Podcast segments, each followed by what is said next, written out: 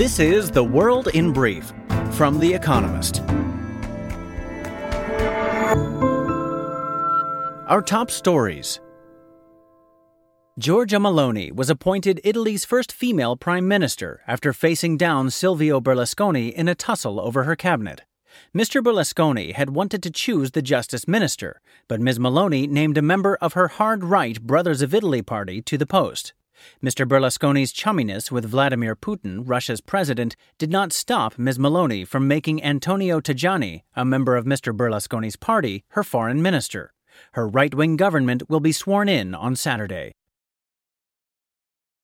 The House committee investigating the January sixth attack issued a subpoena to Donald Trump and asked him to testify in person around November fourteenth.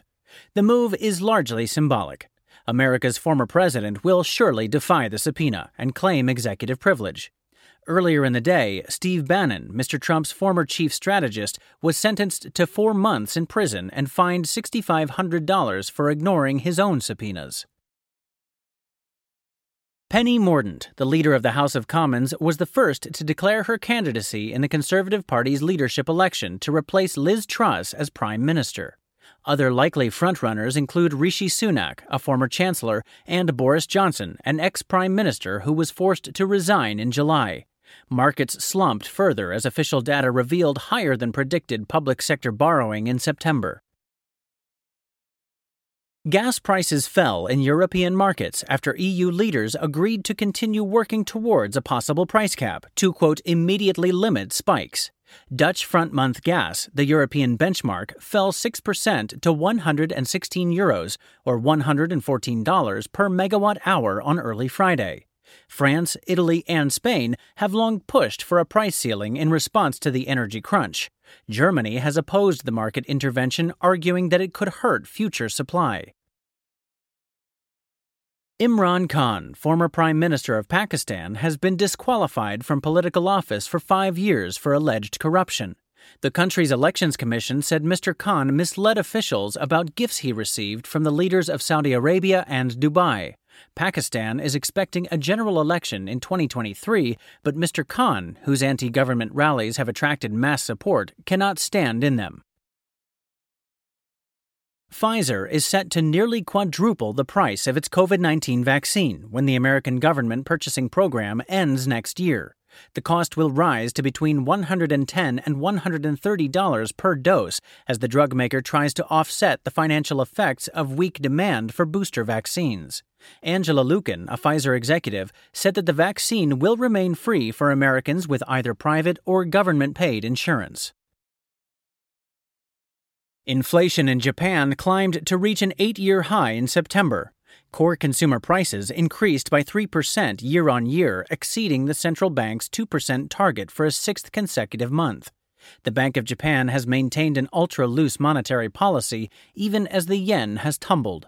It slid to one hundred fifty per dollar on Thursday, its lowest rate since nineteen ninety.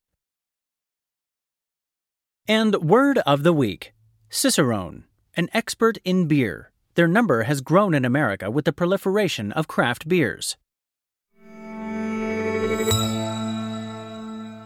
And now, here's a deeper look at the day ahead. Xi Jinping cements control. The five-yearly Congress of China's Communist Party closes on Saturday, but not before changes to the party's charter are unveiled. These may include shortening the official name for the president's political ideology from, quote, Xi Jinping Thought on Socialism with Chinese Characteristics for a New Era, to the snappier Xi Jinping Thought. That may seem trivial, but it evokes, quote, Mao Zedong Thought, the philosophy of the party's founder, and would further elevate Mister Xi's position in party lore.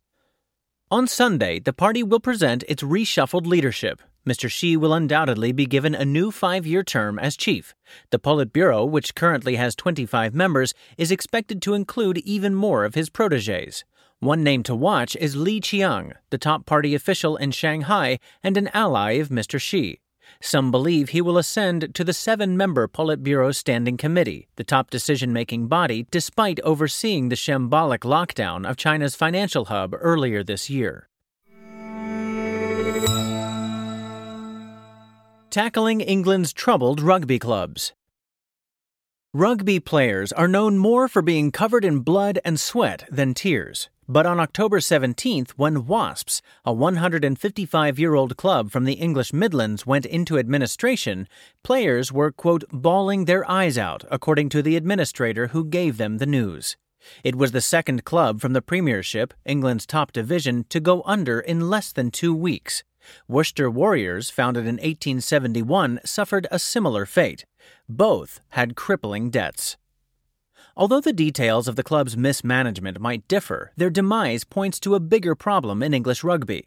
Ticket sales, sponsorship deals, and television rights are not enough to sustain an ambitious club, and the men in blazers running the sport have poor financial oversight. This has led to wild overspending by teams attempting to gain the upper hand, and it has left the Premiership in disarray, scrambling to salvage the season while players look for new clubs. Alex Katz at New York's Guggenheim.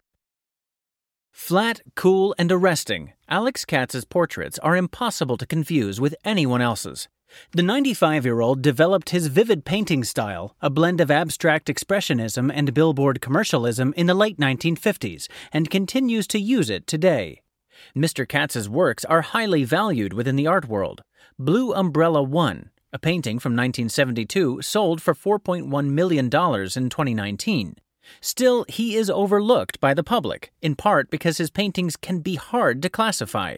The Solomon R. Guggenheim Museum in New York aims to correct this oversight with Alex Katz Gathering, a grand retrospective that opened on Friday.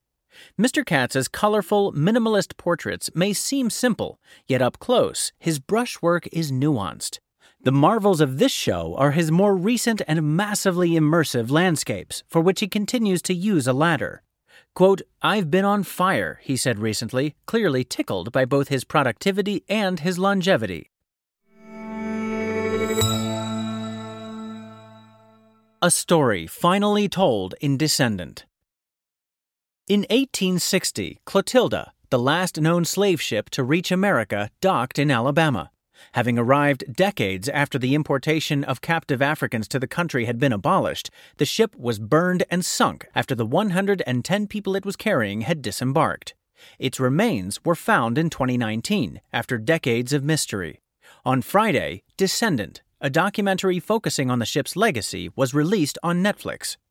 The film traces the lives of the men, women, and children brought to America aboard the Clotilda.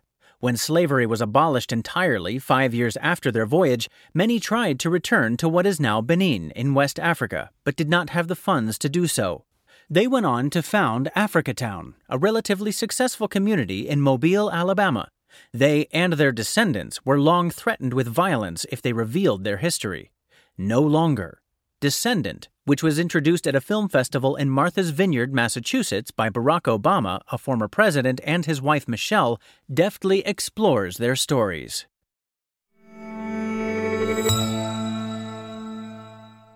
Weekend Profile: John Fetterman, Pennsylvania's Democratic Senate nominee.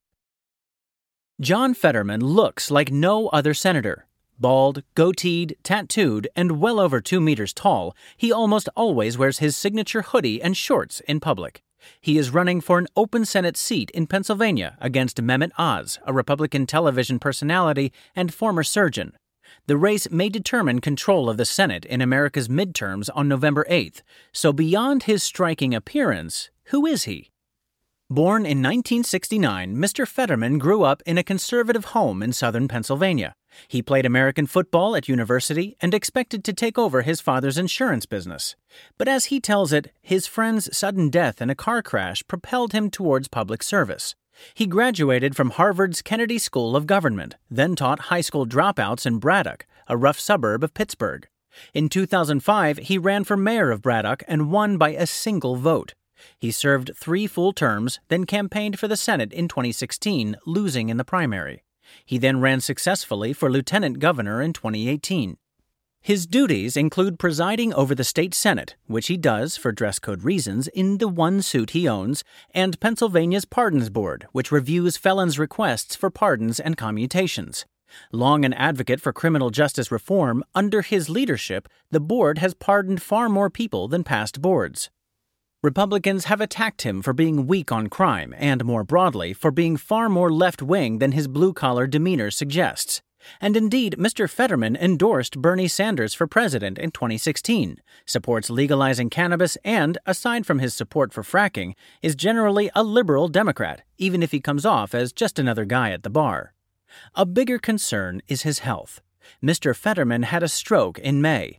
Since then, he has given few interviews, agreed to just a single debate to be held on Tuesday, and appeared halting in public.